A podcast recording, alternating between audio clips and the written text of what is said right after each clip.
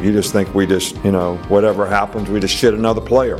Hi, and everything's going to be perfect. All of our fans think that. You all think that. That's what you write about. You don't want to be here. There's a specific reason. Not really, you know, I, I think we did a poor job recruiting. If guys are coming in and immediately walking out the door because it was something different than what they thought it would be. And we lied to them during recruiting or we, we sold them on a dream that wasn't true. Is we want to be a big, fast, dominating, aggressive, relentless football team that nobody in the SEC wants to play. Now, that's also a second in the West, baby. Yes, sir. Hey, I don't like it. It's the only time we're ever getting excited about second. From now on, it's first, okay? Winning the SEC probably is harder than winning the national championship. Do you know that? Well, how about the fucking dogs? Hey, buddy, this beer's for you, Mike, and cousin Shane. That SEC podcast loves the pirate, and the pirate loves that SEC podcast. Hail State. Welcome in to the latest episode of that SEC podcast presented by my bookie. I'm your host, Michael Bratton. I go by SEC Mike on Twitter, and I'm joined as always by my cousin Shane, who goes by Big Orange Vols on Twitter. What are you up to, you big Tennessee homer? hey, buddy, what's going on? Hey, doing good, Shane. We're getting a day closer here to the, some week two action. We got all kinds of games to discuss. Yeah. But before we get into the action, I gotta know what you just crack open there, buddy. Oh, this one, uh, hell, I don't know, Mike. You know, I, I I'm going to tell you right now, I've tried, and, and my palate just, I guess it's just not sophisticated enough. So I got about six more of these crazy looking cans to get through. I don't want to waste them, you know. But this is called Appalachia. Uh, it's a IPA from uh, Wicked Weed Brewing. Uh, really cool looking can, and uh, you know, not too bad. First taste isn't that bad. So maybe maybe I was maybe it just ain't trying hard enough, Mike. You know, I got to stop getting the the artwork and start focusing on what's inside the can. You know what I'm saying? yeah. Pro tip. That's one thing. Man, I should have mentioned that, but uh, it seems like the the fancier and flashier the can is. Yeah. Usually the beer is worse, so uh, don't get tricked by the, the by the artwork. That's no disrespect to the beer companies out there, but they got to get you to drink it somehow. That's, you know? that's right. hey, well, we're going to get to some Will Muschamp here in a minute, preview uh, the South Carolina Florida game. But before we get to that, you know, he spoke here on Tuesday, and this was the highlight of the day. We always like to have the funniest clips up, up front if we can. Mm-hmm. And for anybody that missed it, I mean, I don't know how you did. We'll play the video here, but viral video from Coach Muschamp leaked. Apparently, this is about two years old, and this leaked right before, or it was on Saturday before the Tennessee game. And uh, so we're gonna play the video, and then here's Will Muschamp getting asked about the video, and he was none too happy about this one. it's time for Carolina football. So get the fuck out of your seats. Spurs up. That brief video clip that made the rounds this past weekend ask that? Why would I? Why would I know you'd ask that? Huh? It was an outtake between me and Justin King. Okay, and if I offended anybody, I apologize. All right, but it was between me and another guy. And why in the world would I know you would ask this question? Well, they said you were going to address it after the game, but I figured you weren't in the in the right mood for that. But still not in the right question, mood. But I appreciate you bringing it up. Yeah, and again, I, I apologize if I offended anybody. It's between two people. It was never meant to be public. It was between two people, and somebody obviously thought they were going to be cute and put it out there so Phil Kornblut could ask a question. Tiger Phil strikes again. no, no. My question was, do you know who put it? How it got out? No, but I, am looking forward to finding out. Yeah. No, and my other question was, did you put it out, Phil? Did you get a hold of it? No, sir. It was not me. Oh. But my question was, if it's somebody inside your organization who did that, how would how would you feel about that person? I probably couldn't say it in this press conference. I don't want to use that language again, Phil. I mean, seriously, though, why do we all know he was going to ask that? You just can't help yourself. Go ahead.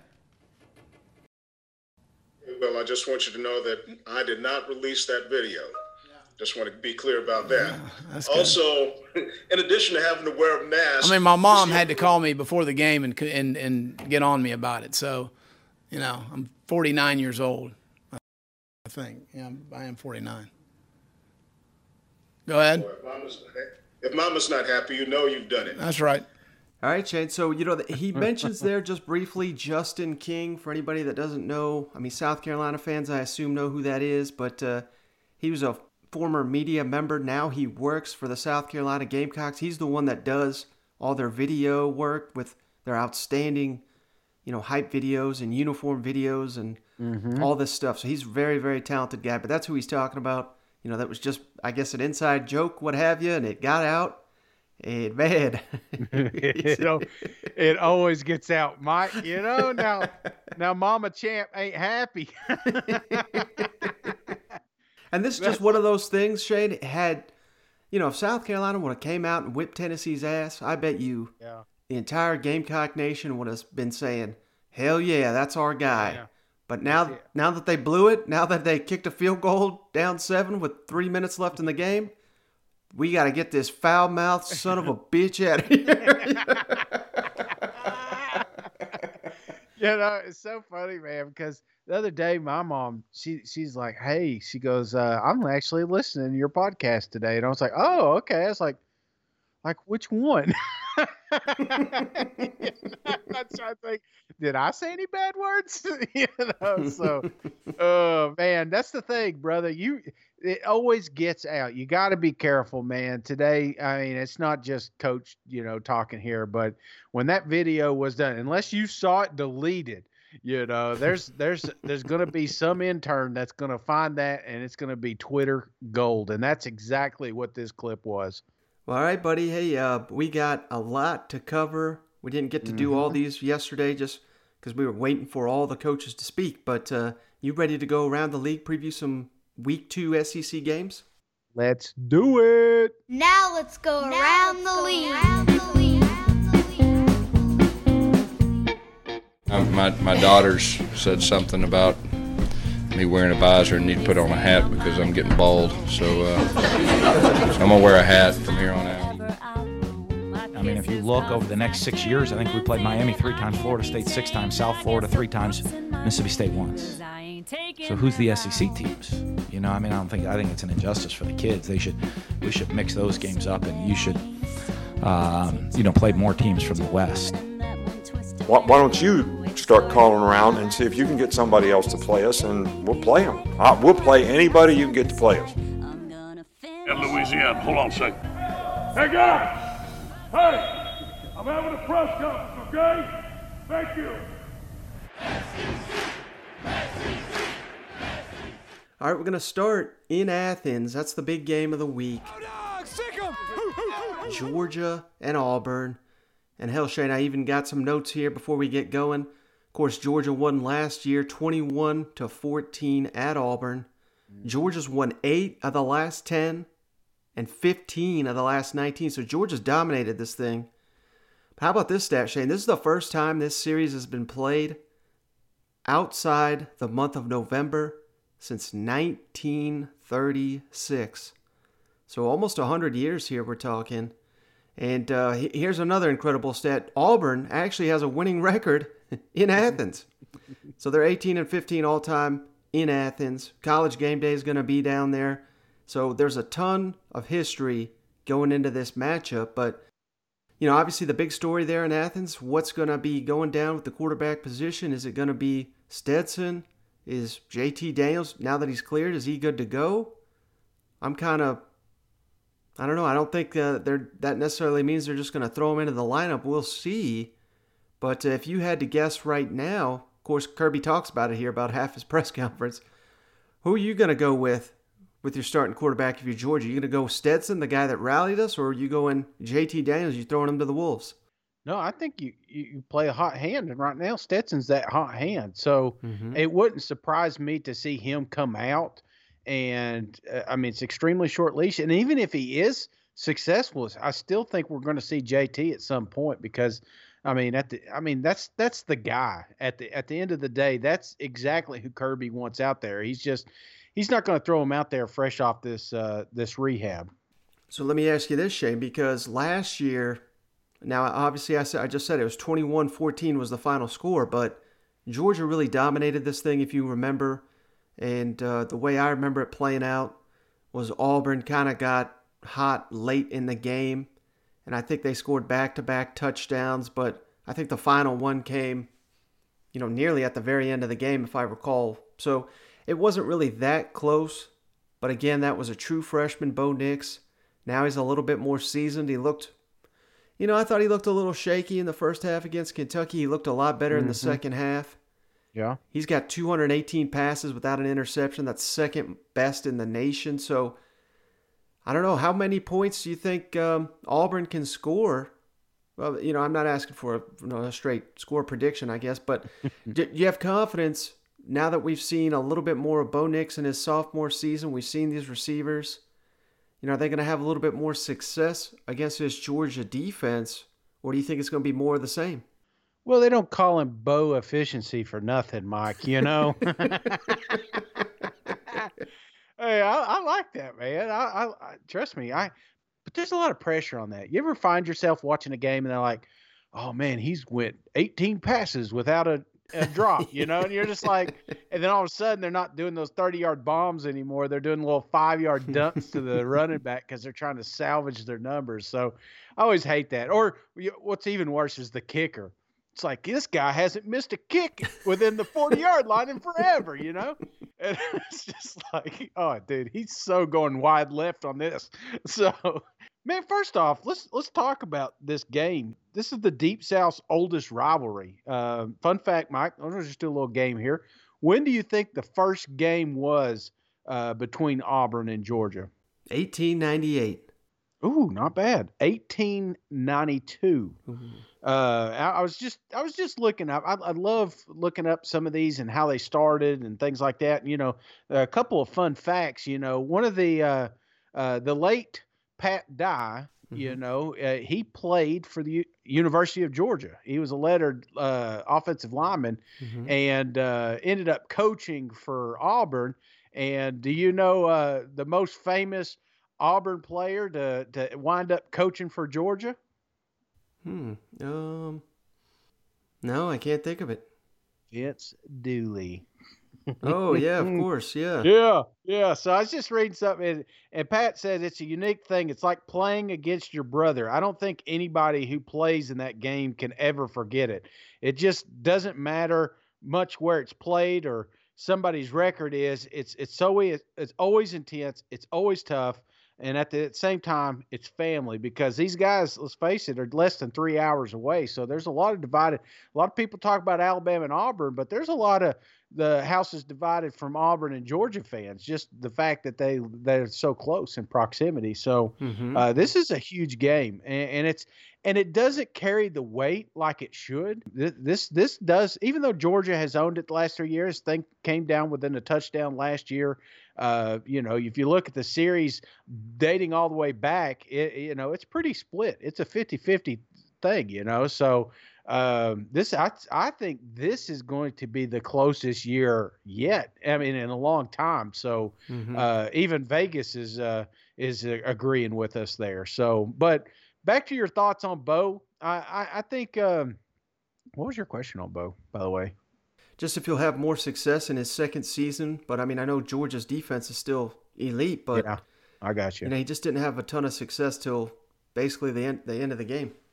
Yeah, I, I, back with Bo, I, I, think that he is going to have more success, and I think it's more to do with the new playbook, maybe. Uh, maybe you know, him and Chad are, are still figuring each other out, and they can't they can't wait any longer because now you've got Georgia, which is going to be the toughest defense that they're probably going to face this year. So um, I, I, think last week the fact that you saw that progression through the game is is as an Auburn fan you know, it's got to got to make you feel good going into this game against Georgia. Now let me ask you about this though, Shane, because there's I think there's you know a couple narratives going into this one. Obviously, Georgia, while they you know the final score was pretty lopsided, they struggled mightily in the SEC. I think they were really bailed out the fact that LSU lost, because otherwise this Georgia struggling against Arkansas would have been a bigger storyline. Mm-hmm. But here you got you know, it already seems like the pressure is a little bit mounting. You know, this is something that we've been saying all off season, and Georgia fans have been, you know, all over us.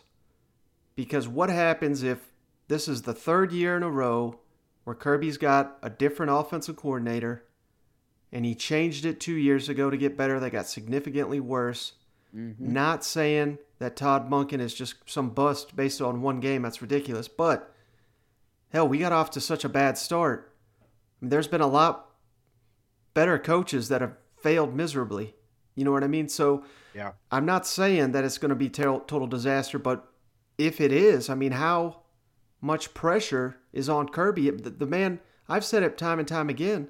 I think he's the best recruiter in the nation. Yeah. And they got worked last year in the SEC championship game. He can't beat Nick Saban. I mean, how many years are we going to be beating our head against the wall trying to get a damn offense going down here? And then on the flip side, Auburn, very, very dangerous team. You know, they were the popular upset pick last week. What'd they do? They just went out there and took care of business, made Kentucky look like a pretender. And now, all of a sudden, if Auburn goes in here and beats Georgia, I mean, I think all the pressure's on Georgia to win this game. I don't think there's any pressure on Auburn. And if they come in here and they beat them, I think you're going to see Auburn as a top five team, and I think that's that's going to be a legitimate ranking. Yeah, no, I'm with you, man, and I think there is more pressure on Georgia, and I just because you you like you said, you, you ask yourself, if not now, then when? Uh, you know, you, you can't turn off the Mark Richt comparisons, right? And now, and now you're saying, okay, uh, you know, Mark could recruit, Kirby can recruit, but we like Kirby because he was going to be able to develop these players and, and make them national champs, make them SEC champs, and and you know I get it. The first couple years, you you've got that leash. So I'm building something here, but when you're popping out number one, number two recruiting classes, and you're still sitting there having a hard time beating teams like Alabama and LSU, uh, you know, then the fans are going to get get restless, and and rightfully so because they've already showed you that that just about any that that uh, any coach can get the talent to Georgia, but can they make that talent good enough to compete for the the upper tier teams of the SEC? So I, am I'm, I'm not panicking yet. I know I said all that. I'm I'm not I'm not. Uh, week one, I, I think we were. I think that was a, a tune-up game. I think I think a lot of these players were overlooking Arkansas. Um, you know, they they just they realized how ill prepared they were, and I think they'll be focused. And I think this will be a better ball game. But if they if they drop this one to Auburn, yeah, there's going to be some uh, there's going to be some rowdy and restless fans down there in Athens, man. All right, well, let's kick it over to Kirby Smart talking about uh, what he's seen already, Chad Morris, his impact on this Auburn offense. Uh, he spiels here for about a while on his quarterback situation, Mathis, Stetson, JT Daniels, how cleared is he? And then uh, finally on Bo Nix and the progression he's seen in his game going into his second year. And, uh, you know, I got a lot of respect for their coordinators, Coach Steele, uh, Chad, um, both really good. You know, I think what Chad's done for their offense is uh, really shows on tape um, the ability to use their skill and get their skill players the ball um, from different locations. Uh, you can see it showing up already. Um, I know you guys will want to ask the quarterback question, and you'll want to ask it all week. All I can tell you is we're going to continue to work with all the guys we've got to put the best guy in there to give us the best opportunity to to win the football games. Um, D'Wan did not play as, as bad as it seemed to some, and thought he did some good things watching the tape. And he had some unfortunate uh, uh, bad breaks that happened while he was in at quarterback. Um, JT will be cleared, um, but I don't know how much that changes the picture in terms of uh, reps and development. We'll be looking at everybody across the board. Um, JT's got to be able to show us that he can function uh, efficiently and uh, and do it with a, with his knee um, being able to do it. We always thought he would be cleared by this time anyway, but uh, those guys will all compete as well as Carson will too, and continue to grow at the quarterback position. Hey, Coach. Uh, yeah, and you're right. I got a quarterback question right off the bat. Uh, before as far as Stetson's performance, so kind of kind of what stood out the most. It looked like he did some of his better work when working against pressure And one thing on JT, if you don't mind, you say he's going to get it clear. What were the hurdles Ron Courson was looking for him to overcome? Well, Ron would have to explain that in depth. We're looking for percentage, strength index, biodex, testing, girth, his knee being closer to the same size as the other one. They do a single leg hop test. They measure his ability to move around on that knee compared to his other knee, and they've been looking for certain barometers uh, to be able to hit that uh, that number, and uh, he was able to do that. So that's that's very fortunate for him. But he's still got to be able to go out there and prove to us that he could do it uh, in the game like situations, in the practice like situations, and um, that's not easy to do during the week at times. But yeah, Coach uh, Ondwan, uh, you, I, he took a big hit on the sideline uh, in the side of the head, and I saw you talk to him when you come over, tell him that he needed to get down. I just wonder, you know, certainly with his situation, did did did that ding him a little bit, you know, because uh, he seemed like to not play quite as well after that. No, actually, it was the opposite. He was fired up. He was pumped. He uh, he loves the game. He loves the competitive nature, and he you know he doesn't he doesn't like he doesn't believe in getting down. He likes contact, and uh, I I thought that was one of the highlights that he took that hit and that he kept going. You know, I think what got me a little bit was the awareness the next time, and he he just he missed the the yard marker the next time on a third down where he had an opportunity to scramble for it and get the third down. He never saw, and that that happens with a young quarterback. I remember a big game where Jake Fromm took off running on the third down. and he slid before the the first down on third down, and I was so upset with him. But a lot of guys don't have the awareness to know exactly where that is on the sideline, and he just missed it. It had nothing to do with the hit that he took earlier. As a matter of fact, he was he was pumped about the hit. He's been waiting two years to get hit, so he felt relieved. Yeah, Bo Nix, coach, has the second longest active streak in the country behind Trevor without throwing a pick. Is that a product of a lot of dink and dunks, or you see him the ability to kind of sling it all over the field? No, he's got a vertical passing game now. He's got a great arm. Uh, he makes really good decisions. I mean, I think the the the not the dink and dunk, it's the decision making he has that gives him the opportunity to to not throw picks. Smart quarterbacks avoid picks because they don't throw into situations that are adverse. And uh, he's got a really good set of receivers. When you talk about experience in an SEC with the guys they've got at wideout, I mean, those guys seem like they've been playing there forever.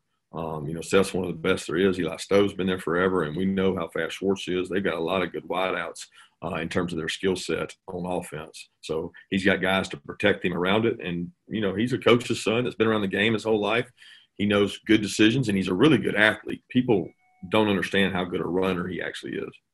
Uh, yeah. Hey, Kirby. Um, you mentioned earlier that uh, the defense, after like you know giving it giving it a second look, that the defense didn't do as well as you um, you initially thought. In what areas or ways are you, are you talking about as regards to the defense? Good question. You know, the biggest thing is we had some mental bust that they didn't expose us on. You know, things that if you're sitting there watching, you're going, okay, we didn't do that right. We didn't handle that well. And someone's going to, maybe with better players, will be able to expose us. Um, mistakes that were made, communication errors. One side's playing one thing, another side's playing another. We're not on the same page. I mean, typically they're early in the season mistakes, and they're one play away from being a big play, which we saw the explosive play that, that happened. Um, certainly could have been more of those if guys aren't on the same page. And um, it's easy to highlight that. And the great thing about this defense is they'll listen to you because we, we tell them, we tell them honestly, we say, hey, this guy's a really good player. This guy's not a good player. When you're honest with players and you go in and tell them, hey, this is not right and this is right, this is doing it wrong and this is doing it right, they listen to you. And, uh, you know, I know a lot of people think because of the, the pick six and the safety that all was great. There was a lot uh, missed there and a lot of opportunities where we ended up one on one that if one guy breaks a tackle, it's a touchdown. Um, and we need two people there. We need three people there. All right, Shane. So, you know, based on these comments, it's incredibly hard to read what they're going to do here at the quarterback position. JT Daniels, I think, is clearly going to make an appearance in this game. But I kind of lean towards you. Everyone, not everyone, but most people I'm seeing, they think it's just going to be JT Daniels immediately. Mm-hmm. I think you got to go with Stetson just because, you know, he showed you that he can give you a spark. He's not going to kill you. And I, I would not even be surprised. I think we're going to see Mathis in this game too, as more, you know, probably not as a passer, but, you know, just as like mm-hmm. a change of pace, wildcat type quarterback for a, a, little bit. Probably not a ton, but I think they'll mix it up here. What, what do you think about that? Yeah, it wouldn't surprise me to see him come in I mean, something like the second half, uh, right after halftime, you know, just mix it up and let him run a series or something like that. Mm-hmm. Uh, but I don't know. I, I think the I think the the quarterback position is going to be a kind of a revolving door this week. And uh, I think Kirby's just going to play the hot hand. So whoever's out there and doing it, they're going he's going to let keep doing it. Now, if one of them aren't, then he's definitely going to mix it up. Yeah, now they're going to get this settled pretty quick because they got Tennessee the following week, Alabama the next. So yeah, there's there's no time to mess around here. No, not at all. All right, let's kick it down to the plains. Get ready, Toomer's corner. Auburn's coming to roll you. Final score: Auburn 48, Alabama 45. Where Gus Malzahn met with the media on Tuesday, and uh, he talked about you know what the possibility of Georgia playing JT Daniels kind of does for uh, Auburn's off or defense and having to adjust to that. I thought this was funny. He's talking about Georgia's run defense being the best in the nation or the, the best that they faced last year. And we'll get to it in a second, but Kirby kind of took issue with that on uh, the Auburn rushing attack and how that looked week one. And I thought this was pretty interesting too. He talked about the home field advantage. Road teams in the SEC last week, Shane, were five and two. Gus Malzahn talks about all this, and then we'll discuss it on the other side. And now that JT Daniels is cleared to play, I'm wondering how hard is scout out and really with a new concept. Uh, I realize there is tape on him, but how hard is that to Well, I mean, in a way, it's like a, another first game preparation. You just got to be prepared for, you know, to be able to adjust. And, you know, last week I thought our, our defense adjusted well in the second half. And so, you know, if they end up playing him, it could be a little bit of, uh, you know, a period of time just uh, to adjust on, on what their plan is. Because Georgia did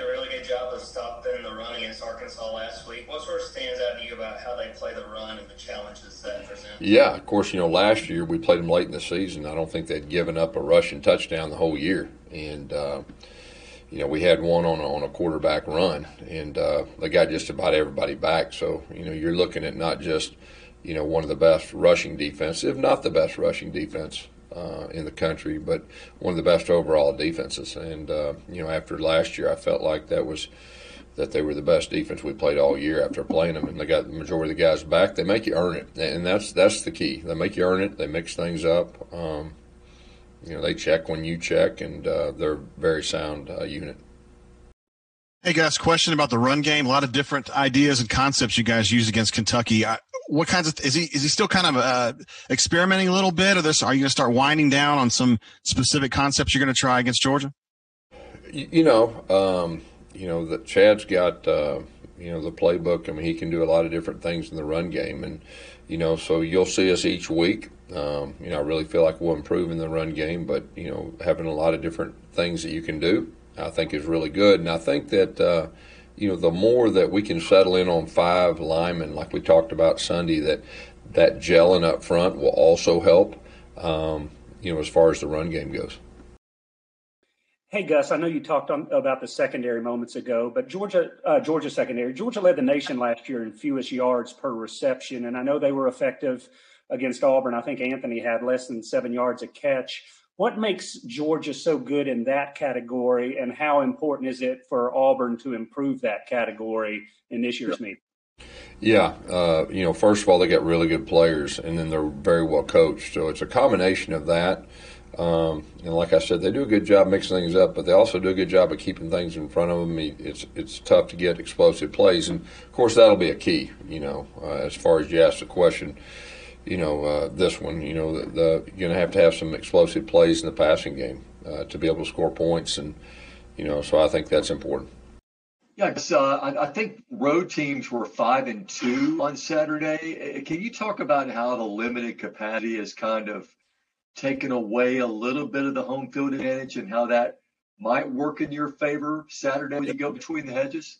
Yeah, you know, it's a unique year. I mean, there's no doubt about that. And I think everybody's learning as they go, but I do expect it to be loud. Um, you know, I do expect it to, to, be loud over there, and we'll have to, to be able to adjust to that. So, uh, you know, like I said, each week I think uh, teams will learn. This will be our first road game. You know, we were able to have a home game. And I thought I thought our, our crowd did a really good job with our students, like I talked about after the game. So we expect it to be loud, and uh, we'll we'll we'll just learn after after this first road game. Hey Gus, you kind of alluded to it earlier with the success Bo had against Georgia last year. What did you see out of him with his legs in that first game, and how important do you think that'll be against a good run defense? Yeah, yeah, I, I think uh, you know you got to have everything available against a really good defense, whether it's run, pass, or or whatever. And uh, Bo did some really good things last year. I mean, you know, it was a tough, tough loss. You know, it was we were down by seven, and we got the ball down there on the 19-yard line, and we completed one, and it was a tough overturn that I think could have made a difference in the game. But I thought Bo did a really good job of bringing us back. And uh, you know, in the fourth quarter, I felt like we, we really had a chance with his leadership. So he's got a year under his belt. I think uh, that'll help him, you know, with this game, uh, playing him, you know, one other time before. Hey Gus, um, obviously you guys had wins against Georgia in Auburn in 2017, 2013, but uh, the program's had a hard time winning in Athens recently. Uh, any thoughts about why that might be? Um, and do you think reduced attendance might help a little bit in that regard? You know, I think um, first of all, it's one of the toughest places to play uh, in in the league. Okay, that's, that's just the facts of the matter. You got to play good football to have a chance to win, and then if it's a close game, you got to find a way to make those plays to win. So, and like I said earlier, I mean, we'll see about the crowd, but we do expect it to be loud anyway. But uh, you know, we'll, we'll, we'll know more after the game about uh, you know as far as if it's the same or not. All right, Shane. So it's true, road teams in the SEC were five and two last week. Now maybe you look at that and say, well, I guess these limited crowds, maybe there's not much of a home field advantage anymore, but Mm-hmm. I kind of look at it like Alabama, Georgia, Florida, Tennessee. I mean, some of the better teams in the league were on the road. So I mm-hmm. think that has a little bit more to do with that 5 and 2 record because the only you know, real big upset I thought of a home team was Mississippi State being L- LSU. Right. But I think there's a little something to that to where it's just not going to be as rowdy as it has been and I don't think it's possible to do that. And and the biggest issue, and this is something that we kind of talked about before the season started, but once LSU, you know, kind of got in a hole there, I think they were just they were lacking that energy that the Tiger Stadium crowd gives them. So, not saying that's going to happen to Georgia, but I think it's going to happen to somebody this week where, you know, a home team gets down in a hole and there's just not that crowd to breathe life into them. Could you see that happening?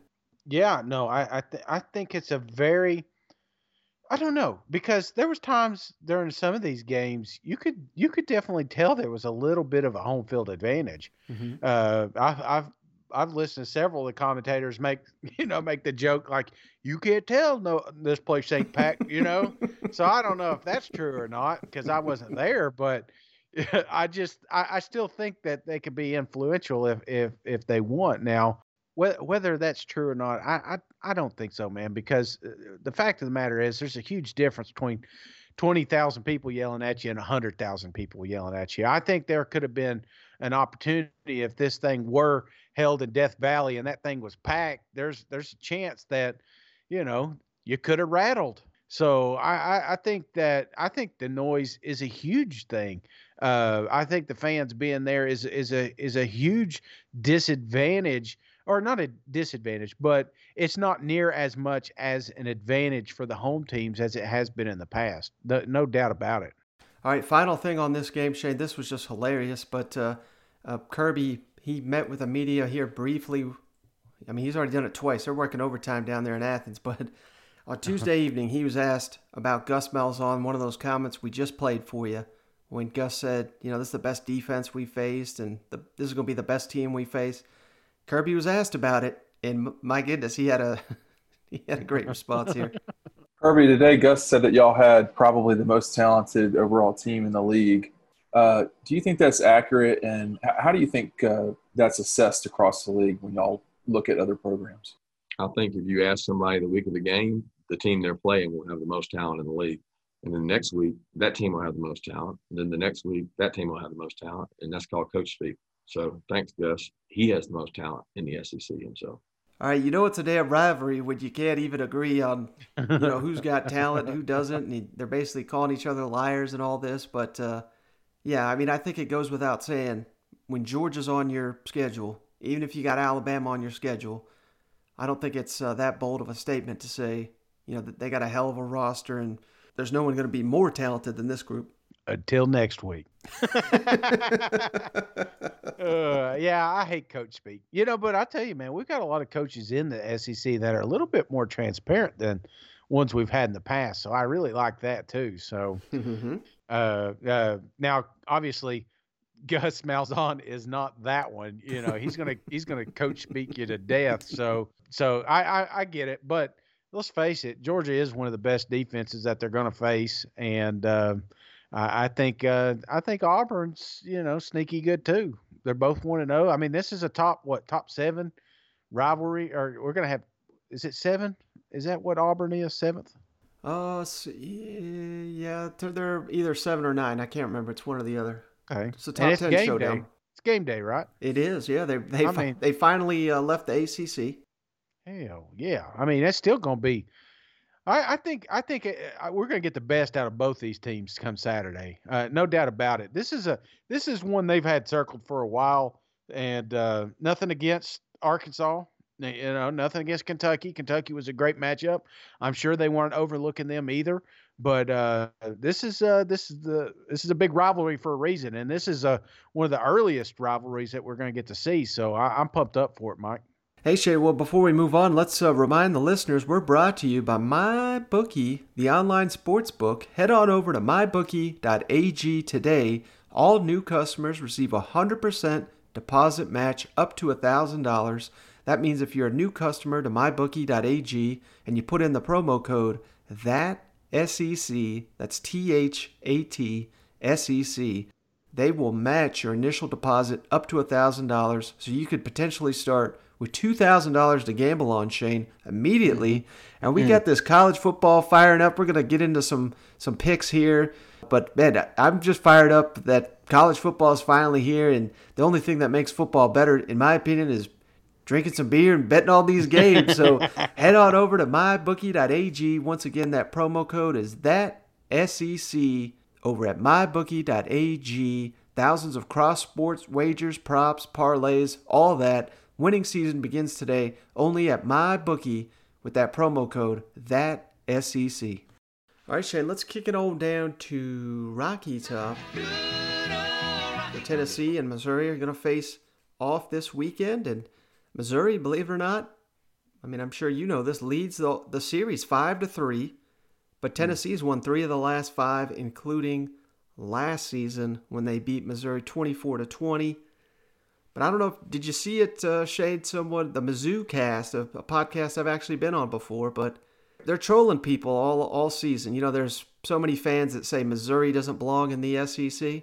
Mm-hmm. So they're finding reasons why, you know, the rest of the teams don't belong. And they tweeted Tennessee don't belong and my God, you, Vol Nation got on them.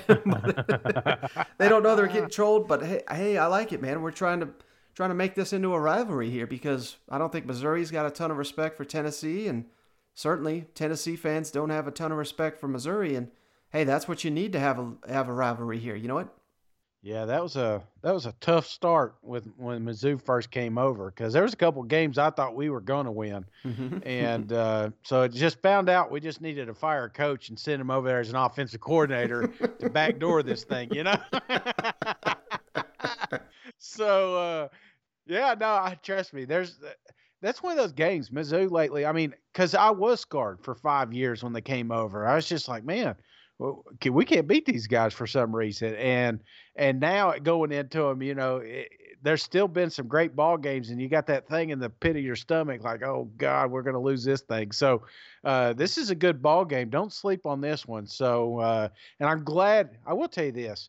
One thing I hate about Mizzou, other than their rock garden they got over there, is uh, the camera angle.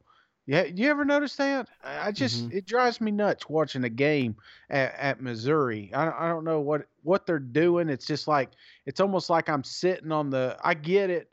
It's I don't know. I think it has if to do with the placement of just the stadium and where they got to put the camera. Uh, you know what? Yeah, I think that's it. So, but anyway, other than that, man, uh, this is still going to be a hell of a game. And and I, Yeah, what are your thoughts on just you know the matchup with you know Tennessee?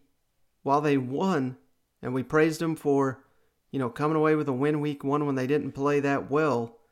And then on the flip side, you know, everyone thought Missouri was just going to get steamrolled. And it's not like they were, you know, threatening Alabama at any point, but I thought they showed enough to where, you know, they they showed up and played tough. They just got beat by a much better team at this point. Yeah. And then in the second half, you know, I believe the score was 28 to 3 at halftime. When when the score is 28 to 3, it's pretty easy to just pack it in and say, "Well, we'll get them next week." And that's not what Missouri did. They basically played Alabama even for the second half, so they didn't give up. They're not they're fighting hard for Coach Drinkwitz and uh, he's waiting for that. Uh, obviously, he's only been there one game, but waiting for a marquee win and beating a ranked Tennessee team. I mean, that's got to be all the motivation in the world for the Tigers. And I think this Oh, is yeah. one Tennessee's. You know, they've got to be careful. If they play like they did last week, I think they can get beat in this game. Well, see, that's what I, I think. This comes down to coaching, Mike. I, I think both teams were flawed, obviously, in week one.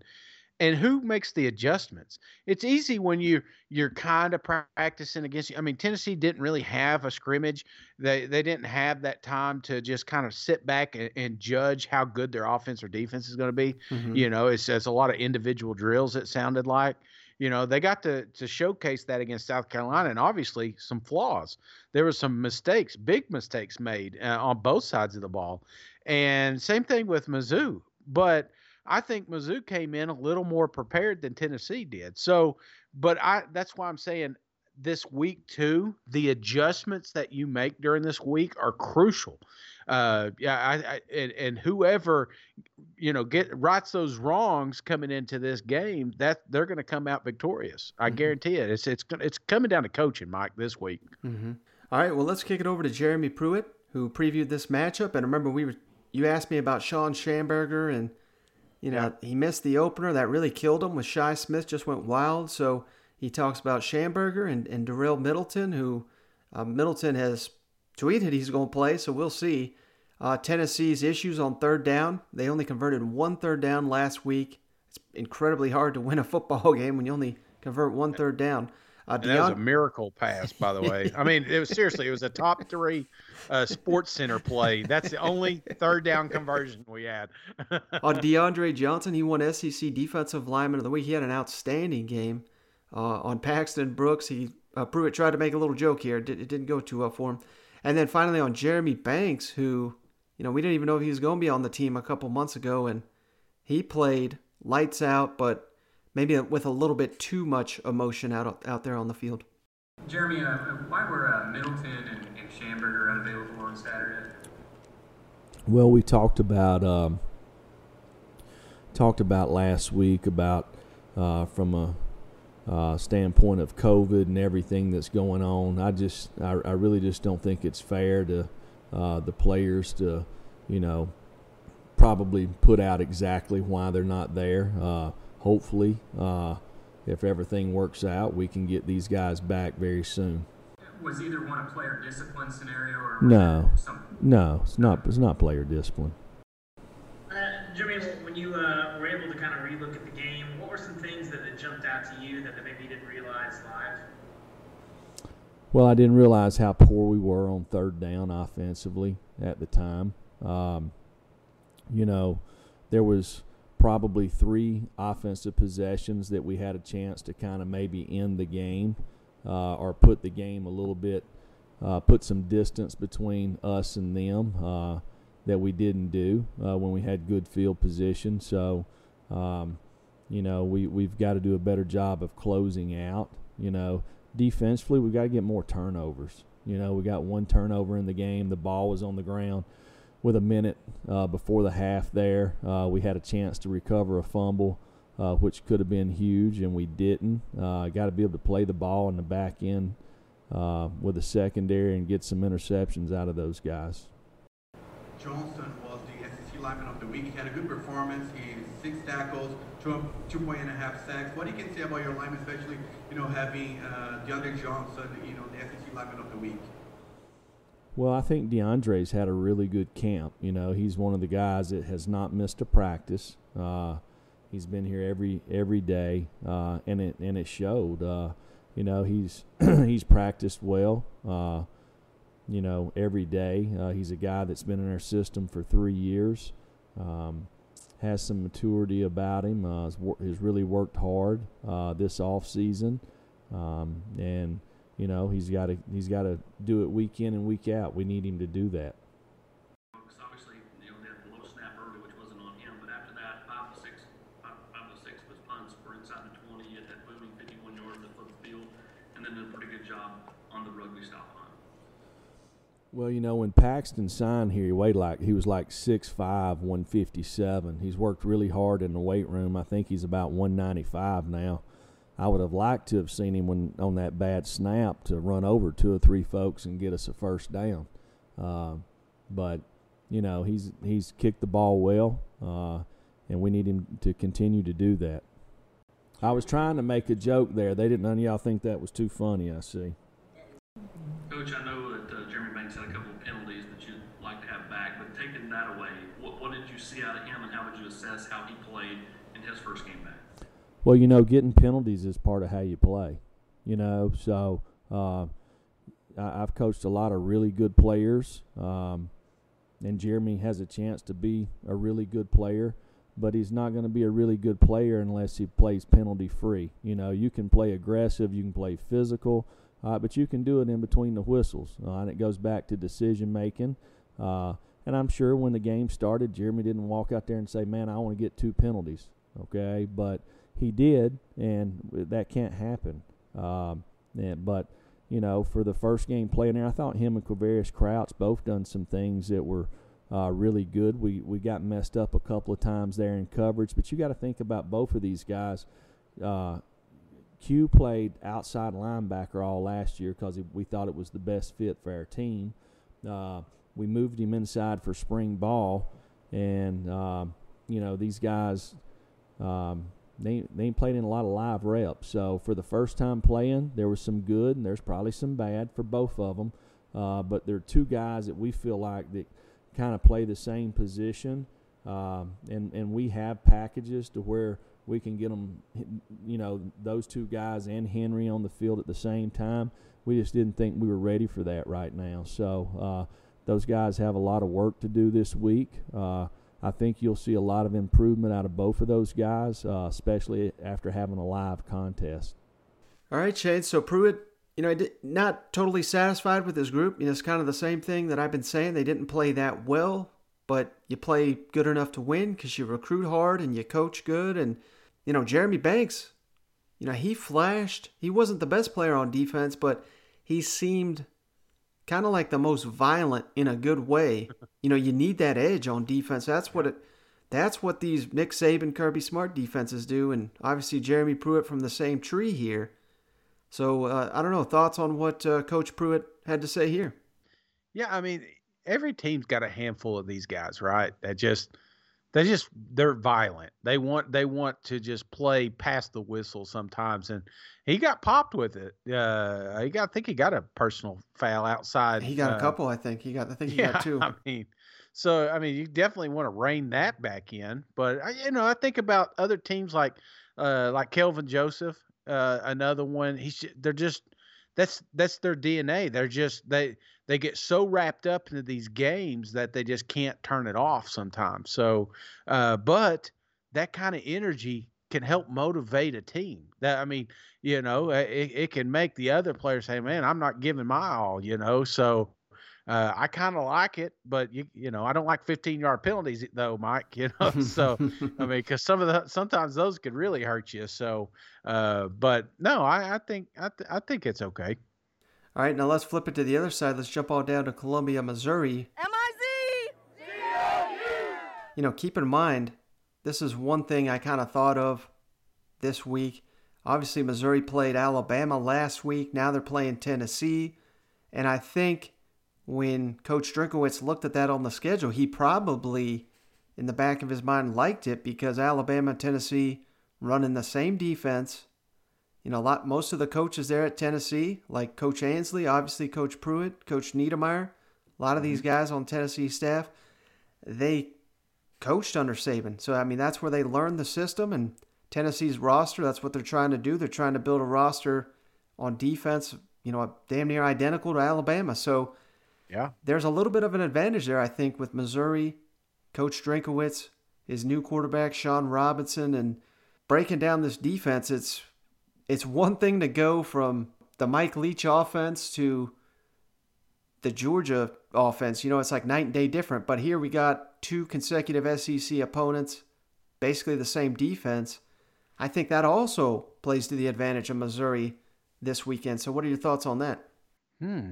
What are you? You trying to hurt my feelings here, Mike? You making me try to make me nervous? Getting their beer? Is that what you're trying to do? Jeez, I'm not overlooking Mizzou. Okay, I get it. They.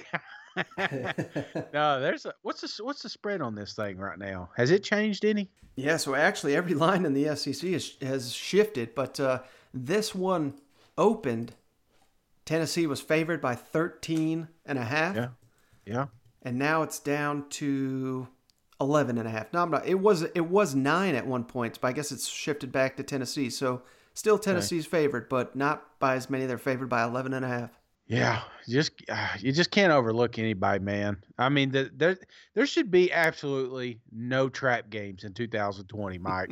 I mean, seriously, you anybody thinks that there's a trap game, they should turn on that Mississippi State and LSU game, and just as a constant reminder, playing in the background, that any given Saturday, if you don't watch it, you're going to get smoked. So, uh, I, I don't think I don't think Tennessee. I think they're they're looking to rebound and build off a, a, a horrible. I mean, don't get me wrong, it, a, a win's a win, but there was a lot of mistakes, and I guarantee they corrected a lot of those uh, during film study and practice this week, and they'll be ready.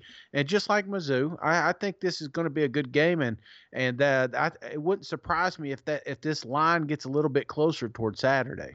All right, well, let's kick it over to Coach Drinkwitz, Shane, talking about Shawn Robinson and his uh, debut there for Missouri and the plans moving forward with the quarterbacks. Talks about his he's never been to Neyland Stadium, never even been to Knoxville, mm. and then uh, on the improvements he expects week two, the second week of the season, everyone expects the, the coaching and just the players, everything to get better. So, uh, coach kind of jumps into that as well. Eli, outside of um, some of the negative plays we saw, just uh, how do you think uh, Shawn played, and after watching the film of his game? Negative plays are part of the plays as, as a quarterback. Uh, it's the holistic approach. I mean, it's well, if you don't throw those, this is a hypothetical, but if you didn't throw those two interceptions, you played a good game. You threw those two interceptions, so um, you know, I thought he showed some toughness. He took some hits in the pocket and stayed in there. Um, but again, I think he had somewhere minus 40, minus 35 yards rushing um, because of the sacks and, and in negative plays, and this, those just cannot happen, and those have to get corrected, and, and um, you know, those are part of the game. So there's really no, well, if you you know, he played good, but I mean, you either played good or you didn't, and right now we didn't. None of us, nobody played well enough to win. So we all got to improve. I didn't coach well enough to win. I didn't call plays well enough to win, and and at the quarterback position, we have to improve. Yeah, Eli, kind of touching on the quarterbacks like Dave did. Um, do you ultimately want to get to a point where you're playing like one guy the entire game, or are you kind of okay with maybe having multiple guys taking meaningful snaps in a game for like the whole season? I'm I'm comfortable playing multiple guys meaningful snaps throughout the season. I just I don't think this is going to be a typical season like we've ever had before. I mean, you look at the news today with the Tennessee Titans and Minnesota Vikings and the COVID stuff and Notre Dame's had a ton. I mean, we just don't know. Miami Dade County spiked. You know, I mean, I just I don't think we have enough data to think that we're going to be able to go through the entire season with one quarterback. And so, hey, coach, um, going to Tennessee, Neyland Stadium has more than hundred thousand, you know, fans usually. The fact that that's going to be limited, do you do you feel like that's an advantage for you guys getting to play there with uh, limited fans in road team? I have no idea. I've never been to Neyland Stadium. I've never been to Knoxville, Tennessee. Uh, you know, that's the thing about football. Each week is a whole new set of challenges, and and uh, you know you're going to have to really zone in and focus on what you can control. Uh, you know, anytime you go on the road, it's about your team and the energy you create, the focus that you have, the competitive fight that your team will put to to all get on the same page and feed off each other's energy. So, to me, whether excuse me, whether there's 100,000 people in the stands or whether there's 2,500 cardboard box cutouts, you know, it's going to be about our team and our energy and our focus. And, really doesn't have anything to do with them. Yeah, good afternoon, Coach. Um, I know every year is different, and uh, this one's certainly more unique than others. But can you talk about the type of improvements that you typically see, just from your experience, that you typically see in teams from week one to week two after they've had a chance to play a game?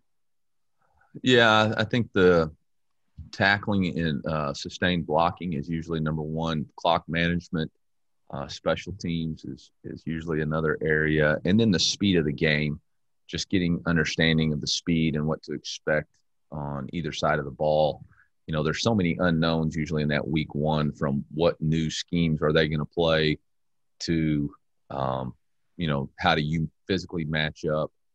Um, and I think that's usually what shows up uh, speed of the game, tackling, fundamentals.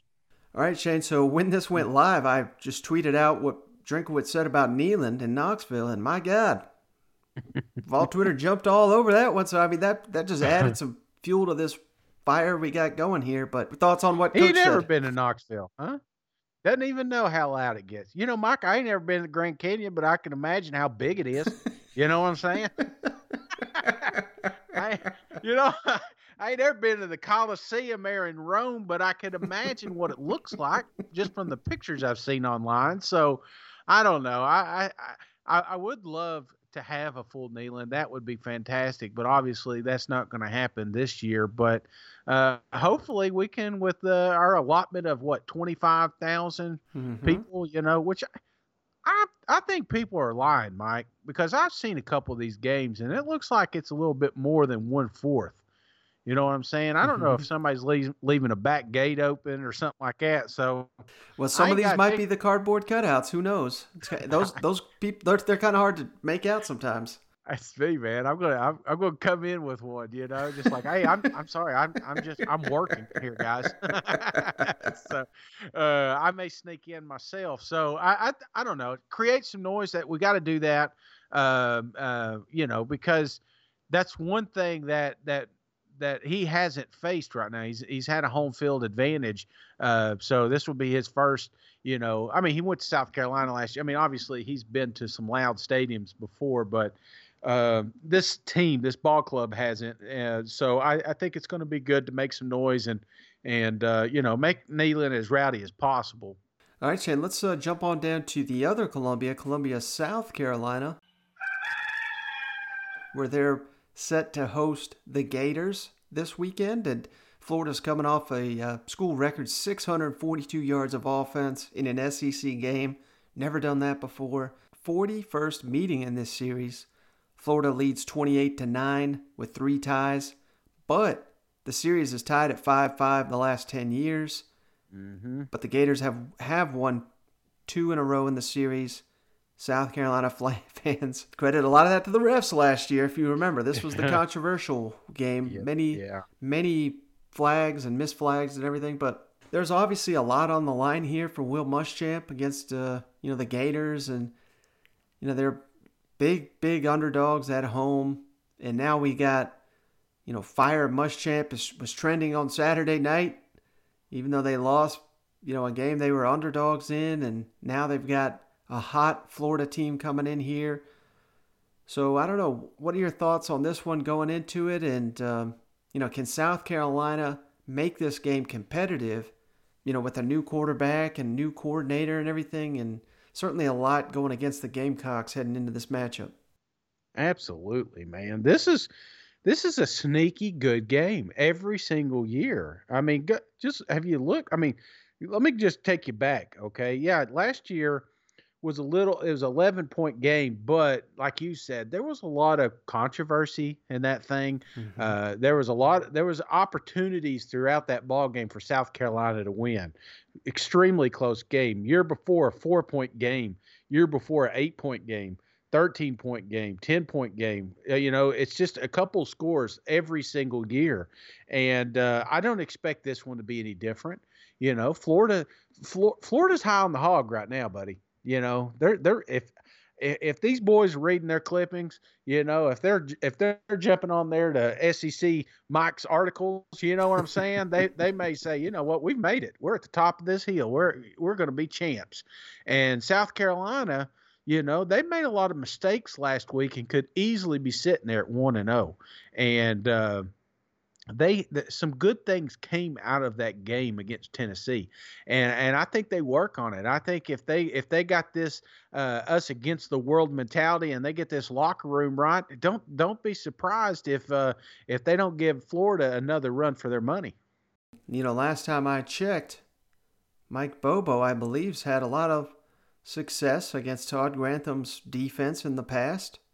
So that's mm-hmm. another little caveat here. I mean it, it, it's kind of the same thing we're saying with a lot of these first year coaches or first year coordinators where you know they didn't get an extended offseason. We all know all that but i think a lot of these units and some of these teams are going to get better as we get into the season because they're just lacking reps in the system right now. And yeah uh, south carolina you know the, the bright side for them Collin Hill who looked you know i thought for the most part outstanding against tennessee He's the experienced one. So you got, you know, the engineer of that offense, all the field, knows what he's doing. It's just kind of the rest of the team's got to get on the same page as him and get up to speed quickly. And uh, last time I checked, you know, Kyle Trask, Kyle Pitts are getting all this Heisman buzz, but the defense played pretty poorly. Yeah. Now, Ole Miss, you know, they did. They certainly we got to give them credit because I thought Kiffin and his players played really hard and they had they threw all the kitchen sink at the Gators. So I don't want to disrespect uh, you know the effort they gave, but at the same time, if I'm Mike Bobo, I'm looking at this tape and saying, you know, I think we can have some success against this defense. Absolutely, we can work with this. All right, well, let's kick it over to Muschamp, who he talked about uh, getting more receivers involved in the game. They only had two receivers catch a pass against Tennessee. My God, he's already getting questions. Is Florida, are they the new LSU? On Collin Hill, what he brought uh, last week. And then uh, he also talks about Kyle Pitts, just the nightmare matchup he is. Yeah, well, can you, can you describe the, uh, the, the level of uh, the sense of emphasis this week as far as getting more wideouts involved in the passing game? And I assume moving forward, you certainly don't want to see uh, that many targets to, to Shi. I mean, did a great job, but certainly you're going to need a few other guys to get involved. Yeah, we need some more guys to step up. But, you know, you got to win in man coverage in this league. We had some guys targeted, uh, you know, uh, and, and other opportunities. You can't create separation. It's hard to throw it to you. So we're not just going to throw the ball to a guy that can't get open. I mean, at the end of the day, we got him. Look at some other guys. Luke Doty's going to have some opportunities, and if they can't win in man coverage, it's, it's hard to throw it to you. And we're going to see, we're going to see man coverage Saturday. We're going to see it for the rest of the year in our league, and that's just part of it, especially in those. Uh, deny the ball downs third and six or less. That's what you're going to see, and you've got to win versus man coverage. So we're continuing to, to, to rep those guys. I felt like we did some decent things in training camp, and was disappointed uh, outside of Xavier and, and Shi at that position. So we got to get better people said that Florida is probably this year's uh, LSU team of last year. Have you seen any, after watching the film, any comparisons of that? Well, I mean, again, I think they're very balanced in what they do. Dan's always going to have balance as far as the, the, the run and pass game is, is concerned. There are some very difficult matchups uh, for you. You know, obviously Pitts is a matchup issue, how you're going to handle him, and they do a good job of moving around. Kadarius Toney's a matchup issue. Grimes is a big guy that's a physical receiver that can catch the 50-50 balls. Uh, so there's some there's some skill issues that you've got to deal with schematically, and and you've got a guy that can pull the trigger and make good decisions, which Kyle does that. Uh, that does create some issues for you. Obviously, Saturday they were really good. Uh, they really played well, and uh, we're looking forward to the opportunity after looking back at the film and even just watching Collin throughout the game, what impressed you most about his ability to command the offense the way in which he did? I mean, to go down 21 7 to see him lead the team back. Anything stand out in your mind in the way he just led the team and kept the offense calm and moving forward? I think he's got a very calm, cool demeanor. I saw that in training camp. Uh, he's got a, an air of confidence about him as a player uh, that I think uh, you know kind of permeates throughout our offense and our football team. I don't know that we ever had any panic at all at 21-7 that we were going to get back in the ball game and get some things going. I know Mike was very confident at halftime.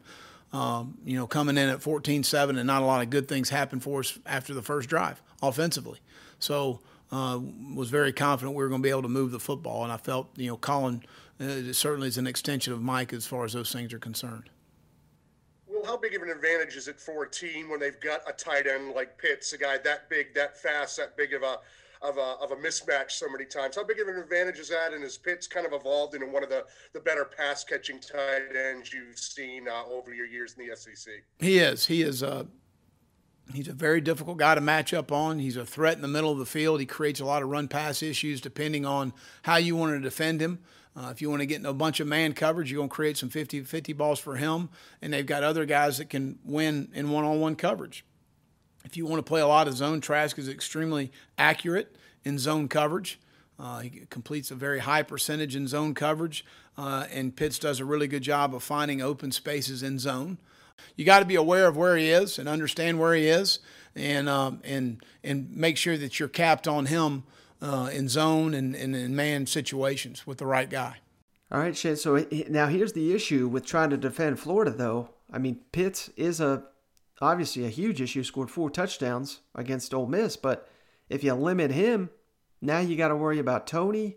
You got to worry about Grimes and Copeland, and they yeah. got some talented running backs. So, you know, that's the real secret there. It's not like it's just Pitts. He's he's getting so much attention. He's he deserves it. He had a hell of a game, but right. You know, if you're Will Muschamp, what do you try to take away in this game? I guess I guess you you got to try to take away Kyle Pitts. That's it, man. Uh, you know, you got to take out their best player and uh, not like physically, but just you know, make sure that this guy's shadowed and, and covered constantly. I mean, Muschamp's no dummy. He's a defensive minded coach. I, I, you know, you take their their best athlete out, then you, and I can't, and you can't really say that because the, I mean, they that's one thing about Florida, man they've got a ton of athletes. And, and, coach just mentioned it you know toney the the human joystick. You can't you can't double up Pitts every time and just leave that little guy running around down underneath because next thing you know you're going to be watching the back of his jersey as he scampers to the end zone. So uh, they're going to have their hands full mike but i think this is if if if they want to run with florida I think they're going to have to do it on the opposite side of the ball. They're going to have to do it on offense. They're going to have to. One thing South Carolina did show last week is that they can be successful running.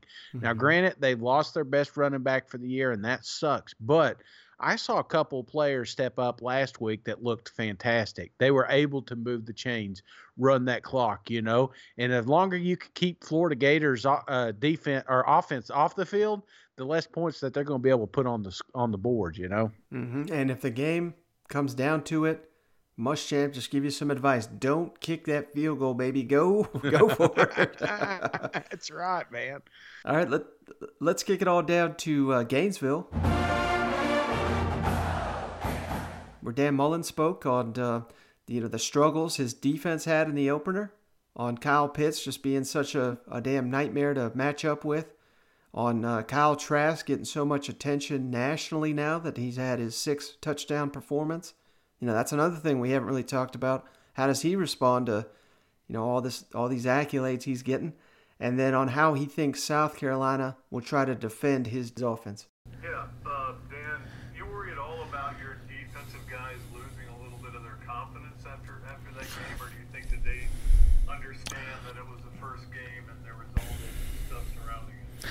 No, I, I, think there's I think there's a lot of teachable moments. I think we'll be a lot better defensively come Saturday.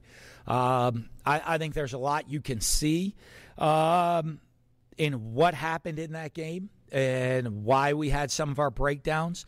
Uh, one, I don't, I don't, want to take anything away from from Ole Miss. I think you know, obviously, we, we when we were down some players uh, in game one, playing an extremely up tempo offense, and they do a really good job of getting their playmakers the ball. You know, I mean, they got they got a couple guys that can do stuff with it, and they they do a good job of making scheming those guys uh, to make sure they get the ball. But I expect a much better defense. You know, I, I, think normally, I think early in the season, everyone's like, okay, the defenses are great and the offenses are going to take a little time to catch up. You know, I think when you when now when you eliminate spring ball, okay, when you eliminate the amount of tackling that you've done uh, in this time, you expand this long training camp with with the limitations that we had in it. I think it's it's an advantage, really for the offense early. So I think that's what you're seeing. So I, I expect us to make a pretty big jump from week one to week two defensively, with uh, you know really with with tackling, with the effort, with running to the football, with communication, and making sure we're fitting everything properly. I think all of those things. Now that we're kind of in a game mode, uh, I expect us to be uh, be much better defensively this week. Again, yeah, we all know you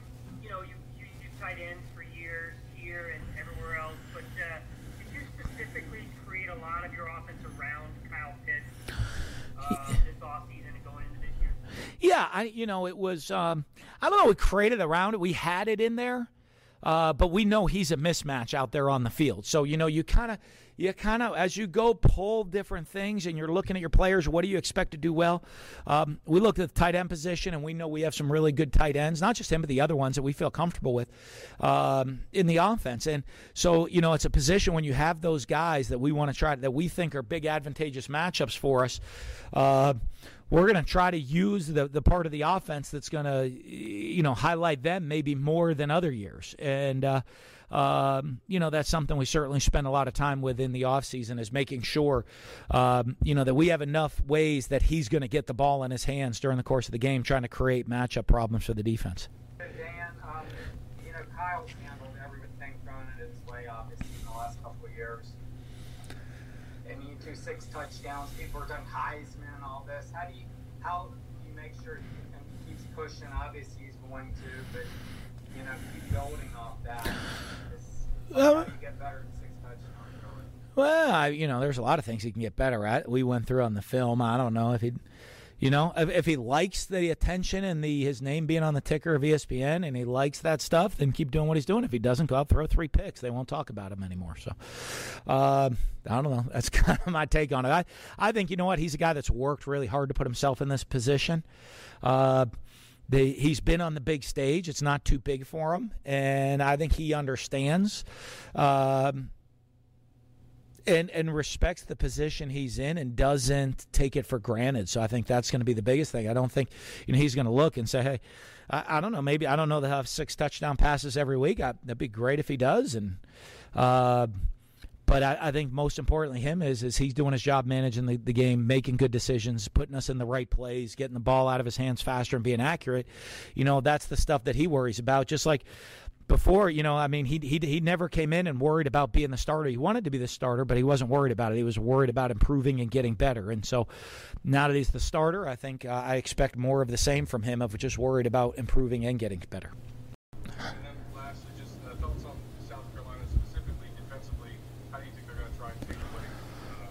Well, I mean, you know, they, they have some they, they have some length out there. They have some long corners and, and some big safeties. So uh, they're gonna have probably some athletes that they can match up with them. You know, it's in the, you know they're big man. They like to play a lot of man coverage. So you're gonna get those one on one matchups, and it's just about trying to create uh, the best matchup we can. I think they uh, they got a very talented front. You know, they they have some veteran guys uh, that are starters, and then some really you know, bunch of five star guys uh, that they've recruited over the last couple years. So, um, a very, very talented front as well. So, um, you know, I mean, it, will be a big challenge. I mean, everyone, every time it's this this game, uh, each of the last two years has kind of come right down to the end, and uh, so we got to be ready to go play for play for four quarters.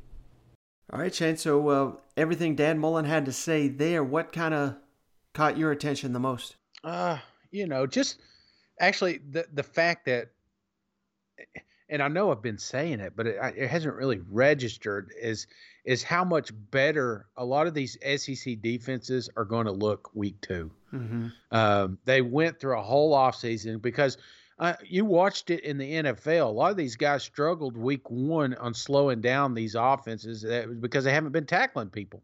They haven't been doing, you know. So uh, I, I, think that we're going to see lower scoring games week two, uh, and, and you know, as high flying and, and great as uh, as uh, the Gators offense looked last week, it could be skewed because it was week one. So I think that was the biggest one that caught my eye. It wasn't just these teams in in uh, general; it was the entire SEC. I think takes a takes a step back next week because the Florida final or the defenses finally catch up to the offense a little bit. Mm-hmm.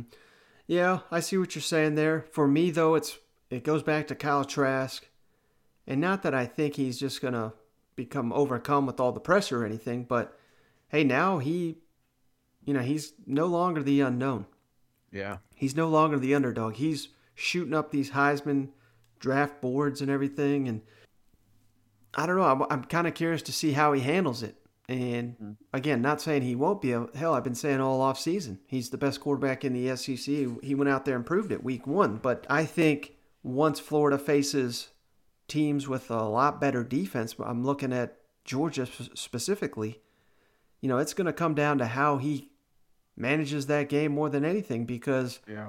I don't know if Florida can run on an elite defense. Not saying they can't, but it remains to be seen. So, uh, how how does he shoulder the load here? And I think he's going to have to start showing me that this week against South Carolina on the road for the for uh, the second week in a row here. Or no, no, I'm sorry, at home for the first time. All right, Shane, uh, let's kick it on down to Baton Rouge, the last matchup here to preview LSU and Vanderbilt. LSU's won eight in a row in the series, and of course they won last year. Somehow we got this matchup two years in a row thanks to the uh, 10 game SEC schedule. But good news out of Baton Rouge Derek Stingley back to practice already after being hospitalized, you know, uh, Friday evening and all that went to that. And obviously, they could have really used him against Mississippi State. And you know, hopefully they don't they don't need him too much against Vanderbilt. But I think he's going to see the field. I think they got to gotta get him into the lineup and just you know at least get him some snaps here. But uh, man, talk we we've been talking about pressure on Georgia and and maybe a little bit on Kyle Trask, but all the pressure in the world right now has got to be on LSU because uh-huh. man, if they drop this one, oh my God, it, this is going to be a damn panic down here in Baton Rouge, isn't there? Oh yeah, somebody may get fired, Mike. I'm looking at you, Bo. That's right. Bo knows. Uh, so and it's a little rental down there in Baton Rouge. So I, I think uh, I think you're right, Mike. I think uh, a lot of people are wanting to see how Coach O. You know, this is the first time he's had a have battle adversity in a while. So uh, he's no stranger to it. And, you know, you look at his track record, there's been a few times he's folded to it. So I, I'm just curious uh, to see how this team bounces back. And, you know, I know Coach loves his team and, and he's a fiery guy. Uh, I know Bo Pelini's a fiery guy. I know a lot of people love him, uh, probably in that locker room. But I, I think it's going to I think it's going to, like I said last or yesterday, I think it's going to come down to the athletes that are actually in the locker room. It's going to come up to those upperclassmen. Who's who's the leaders on this team? Is it Stingley? You know, the fact he was out that may have been something, but you know, when he comes back this week, is he going to be able to fire those troops up and and, and show the conference that that LSU does have one of the best defenses in the country? Uh, you know, they're they're young. They were they were out of sync. They were ill prepared, but uh, I, I, think they have a shot to get back this week. So you know that us against the world mentality, man. Maybe maybe that's ex- this loss may have been exactly what they needed. So uh, I, I, expect the Tigers to fire out. All right, well let's kick it over to Coach O, who talks about uh, you know the lack of adjustments last week. Uh, one bright spot. The uh, former JUCO defensive lineman Ali Gaye. I mean, he was outstanding against Mississippi State. He talks about Bo Pelini responding to that tough week. And then, hell, he went his whole 30 minute presser. And the last question, the guy's like, well, hell, I got to ask a Vanderbilt one. I mean, they're completely overlooking the Commodore. So, uh, yep. Coach O talks up their defensive line a little bit here. You mentioned about, uh, you know, on, on Saturday that maybe you guys would need to play more zone. I know you said Derek Stingley may be back here. I mean, after watching the tape, you know, what, what prevented some of those in-game adjustments there, and do you expect any changes against Vanderbilt there? Yeah, you know, uh, you know, all those Bo's decisions. We talked about it, and uh, you know, they were hitting us on some pick routes, some over routes. Uh, some of it was scheme. Uh, some of it there's some kind of adjustments that we can do, not necessarily play zone, but you can do some adjustments in man, passing guys off, not passing guys off. We may do that, we may do that, may not do that. It all depends. Uh, you know, having Derek uh, not there really hurt us, uh, obviously, but I'm glad that he's healthy. Uh, his safety is of foremost importance to us, so I'm glad that he's healthy and he's okay. Number one, you know, Jay Ward uh, was out for practice two weeks. we didn't even think, know he could play. He played a lot of snaps. I thought he did a fairly good job, but obviously was a little rusty there. So I think there's some combination of things. Uh, uh, we were short on corners. Uh, not having Derek hurt us. Uh, we had a game plan that we were going to play man and man them up, and we thought we could man up with the receivers. We should have made a couple of more adjustments during the game. The pass rush, Ali Gaye seemed to step in well in that uh, regard. Did y'all, y'all, you liked his range, but did you anticipate that kind of performance from him in his first uh, SEC game? You know, we've we have seen it in practice, and Ali came and just made start making improvement every day. And I remember during the COVID, he didn't go home at all. He stayed here and, and, and learned and studied and worked out on his own. And and we just saw in camp, he just kept on coming and coming and coming. And uh, I didn't know he was going to have that type of game. I thought he had an excellent game. Uh, he beat that tackle pretty good. He had a lot of, a lot of pressures, uh, some batted balls. He's tall. He played the run very well. I think he's going to have an excellent year for us. Coach. You know, you mentioned on Saturday how you know after the game, this, the next couple days are going to be pretty important for you guys in terms of leadership and, and trying to move on to the next game. I'm wondering if you can kind of take us inside those meetings yesterday and today, and just kind of how the team is responding after you know your first loss really in two years. Yeah, yeah. You know, first of all, stick together, don't panic, and believe in each other. That number one. That comes from me. And uh, we're not going to change anything drastic, but you know what? We got to tighten up on some stuff. We got to play with more energy. We got to play with more desire. We got to make plays. We got to coach better.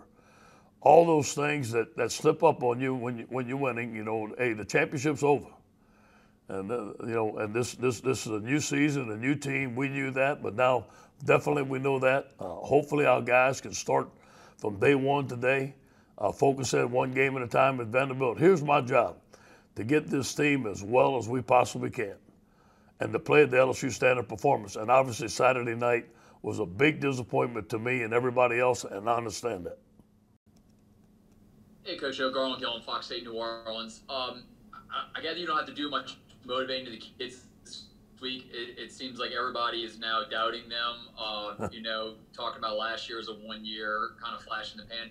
What do you What do you say to the kids uh, when they come into practice today? Yeah because uh, everybody now, you know, is saying LSU is going to be down this year. Their defense is Yeah. not up to par Yeah. now.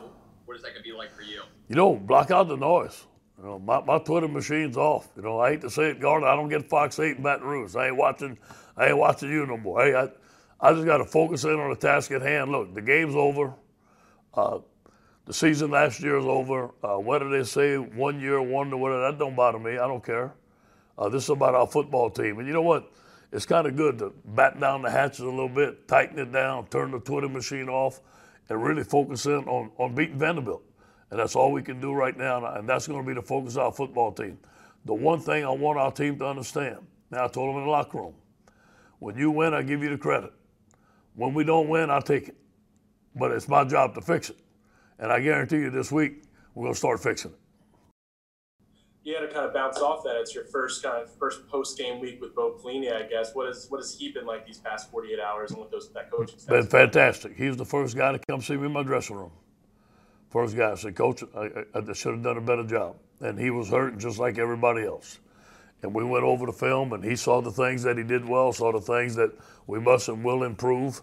He's been fantastic today. He's eager. He's an outstanding coach. He's hurt just like everybody else. Uh, if we could have heard uh, you and Coach Pelini are both similar, uh, your fiery nature. Uh, if we could have been a fly on the wall listening to him uh, in the last few days, you know, in team meetings and coaches meetings, what's he been like compared to you? I'm sure y'all are similar. Oh. And uh, Ali Gaye, his uh, his his ceiling uh, performed very well on Saturday. A lot of people thought he was raw when you signed him, but he looked outstanding Yeah. on Saturday. Yeah. You know, Bo gave, gave great speeches on Friday night. Uh, he handles the defense. Uh, he's very emotional. You know, he's been a head coach. He knows how to talk to the football team. He had the guys motivated. Uh, you know, he's been very, um, uh, I want to say, uh, not apologetic, not humble, but just, hey, you know what? Hey, I could have done better, coach. Uh, very loyal. Uh, it's hurt, you know, hurt that he didn't do better, hurt that the defense didn't do better, just like we all are. But, you know, I told him, hey, put it on me. We're going to get it fixed. Now, Ali Gaye, uh, like I say, Ali was wrong when he came here. I got to give Bill Busch credit. Um, he recruited him just like he recruited Joe Burrow, and uh, and he believed that he could play. Bill Johnson went watch him, and I think it was one of Bill's first days. It might have been like 20 degrees up there, or, or 10 degrees. It was cold as heck. But Bill came back and said, Ali runs well. Let's take him. And Ali just came and worked hard. I think he is going to be a high pick, first, second, third round pick. He's going to play in the NFL. He's got the size. Hopefully, he stays for two years. Don't get too good.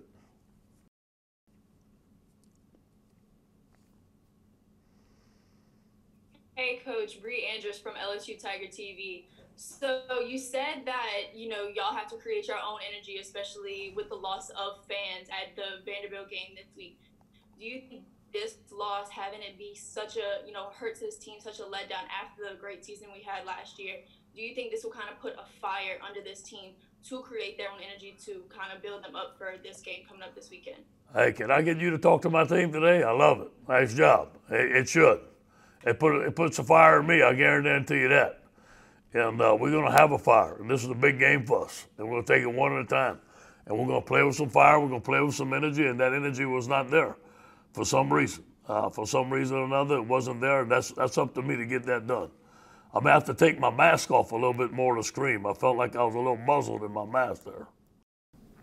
Hey, Coach. Uh, I guess I'll get in one Vanderbilt question to kind of close this thing off. I mean, I guess you know they they, they took you know Texas A&M to pretty great lengths last you know on Saturday. I was just curious, just what the early scouting report has been on them, and just kind of how you guys are preparing for that game Yeah. because they really weren't on your schedule to Yeah. prepare for.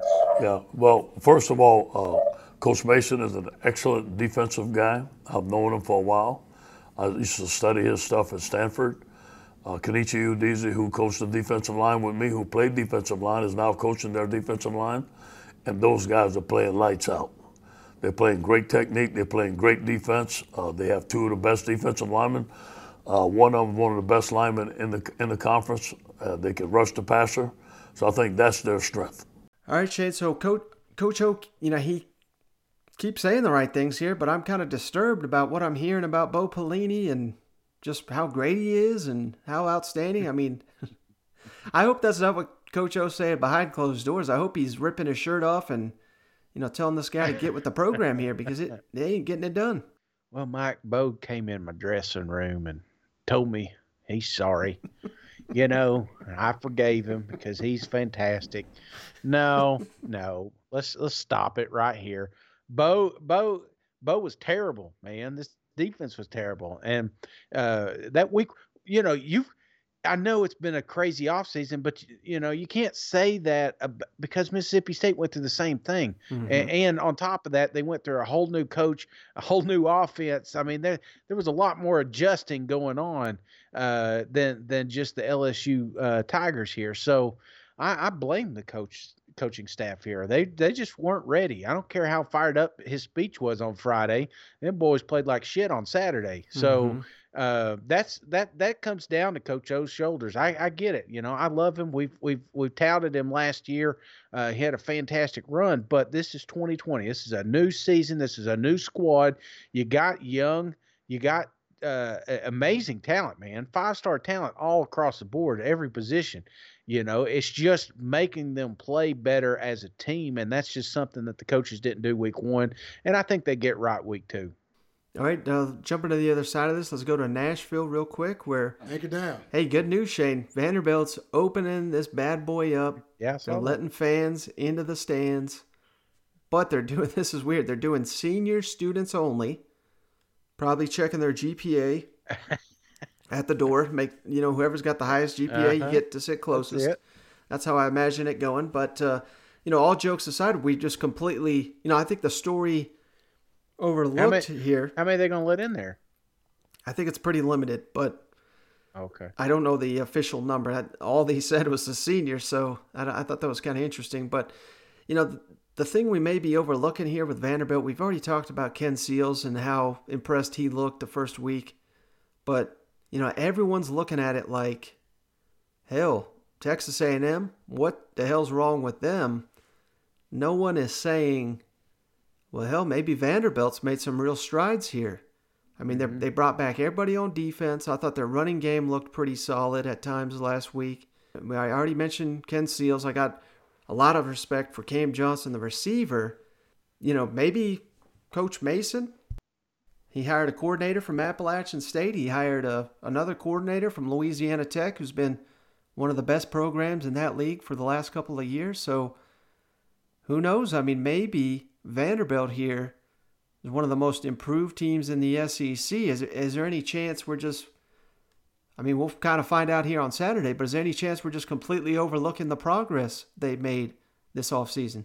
Well, I think I think clearly we were a little bit there because we didn't expect Texas A&M to be a, a fight at all, but it was, and and that was a lot to do with how great both sides of the ball did with what they had to work with, mm-hmm. and and mainly at freshman at quarterback. I mean, Sills was fantastic. I, I'm telling you, there he there he threw some balls that uh, you know we're we're just talking about how great Kyle Trask was.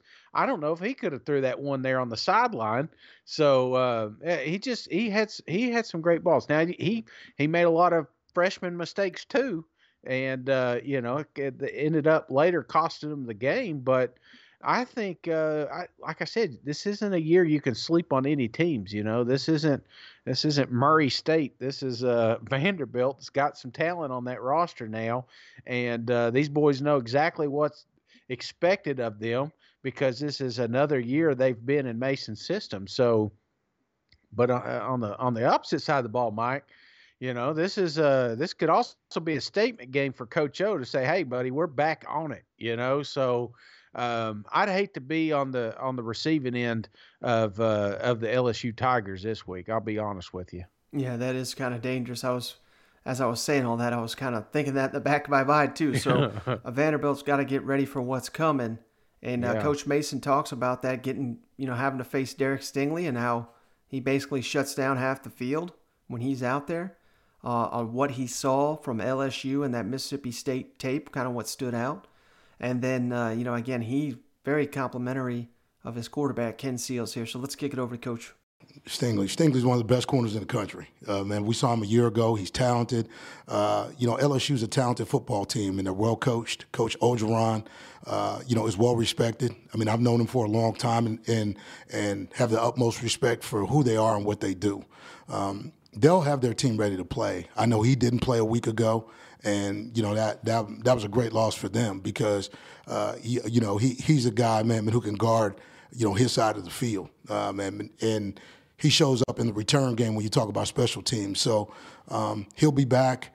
You know, I mean the thing that we got to do is you know focus on us. Uh, you know, LSU is going to come in here and they're going to play their game, and we got to make sure. I mean, we play ours.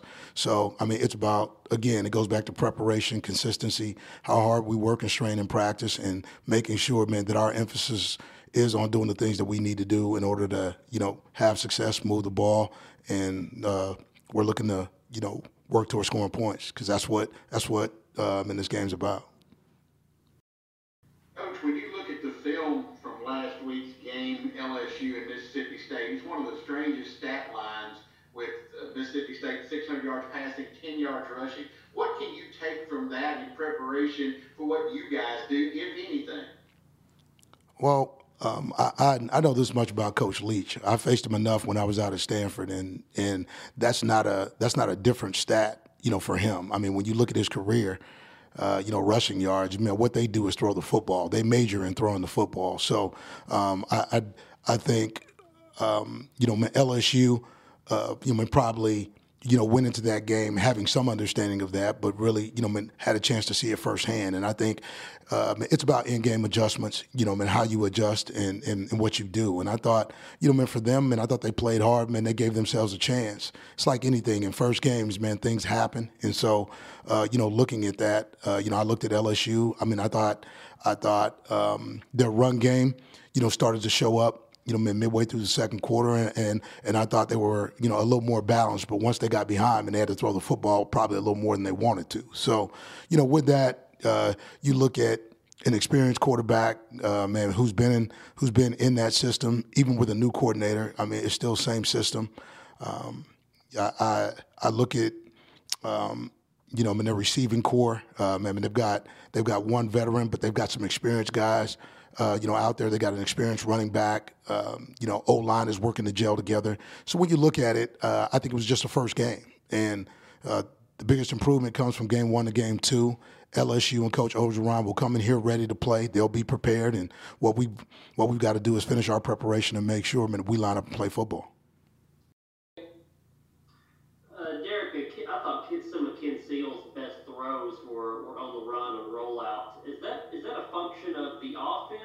that just something that you guys knew that he could do the run? Well, in watching Ken play the game, uh, in high school. I mean, he he he threw from every platform that there was. Uh, you know, whether it was pocket movement, you know, playing from the pocket, you know, a little zone read action. Uh, obviously, it's at the high school level, but what you saw on Saturday was what we saw of Ken coming out of high school. You know, uh, extremely accurate. Uh, you know, on the move as well as in the pocket. I mean, and those were the things that have shown up, you know, throughout camp. Um, and are there things that he still needs to improve on? Absolutely. But um, you know, one of the one of, one of the prerequisites for being, uh, you know, a good quarterback in this conference is that man, you got to put the ball in catchable. Uh, man, positions, man. You got to make sure, man, you give guys an opportunity to make plays on the ball, and uh, you know he can do that. He can do it on the perimeter. He can do it from the pocket, and uh, I think as he continues to play, he's only going to get better. You know what? I, I, I think his post game press conference, uh, um, you know, speech or talk you know, man, spoke to it. You know, we we he wants he wants to win. Okay, man, it's about improvement. I mean, there are no moral victories in this. Uh, you know, man, for him, and he knows and understands. You know, playing in this conference, man, there's a lot of expectations on the position. Um, I think as he got back and he had a chance to watch the film, uh, you know, man, he learned a lot from that first game. You know, things about you know situational ball uh, you know, and what we can do to make sure that we can maximize red zone opportunities, and that's and that's a growth process. But I think it helps having a guy like Kyle Shurmur, okay, and Quinshon Odom, uh, you know, been standing. Uh, you know, man, next to you, or being able to bounce some stuff off of, you know, in terms of, okay, Kyle, how did you handle this? Or, you know, Q, like, what did you see? Uh, I, I think those three guys, along with Coach Fitch, have done a terrific job of developing all our quarterbacks. And I think, you know, man, the confidence, you know, man, to grow, uh, you know, man, comes from the idea, man, that he wants to compete and win.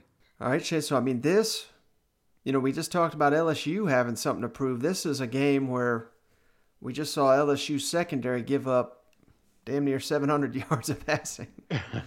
so Ken Seals got to be licking his chops, wondering what he can do and, uh, he, you know, he's certainly not going to throw for 623 like KJ Costello, but I don't know. I mean, this is a good opportunity, I think, for him to keep this momentum going here.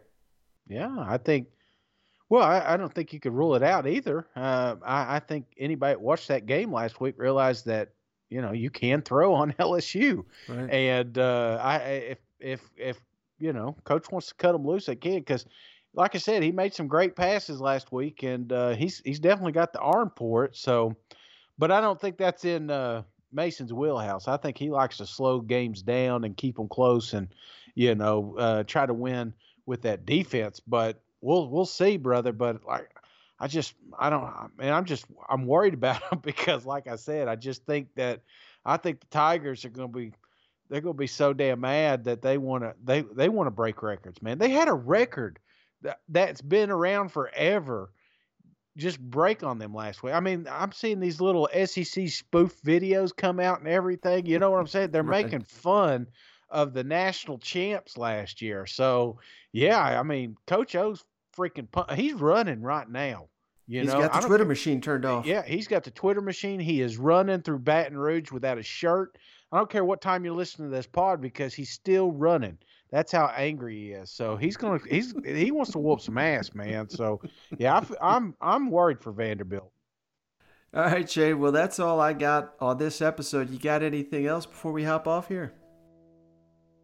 Well, uh, a lot of folks probably wondering where the big three is, and uh, this show we knew was going to be a little bit longer, so we pushed it off for tomorrow.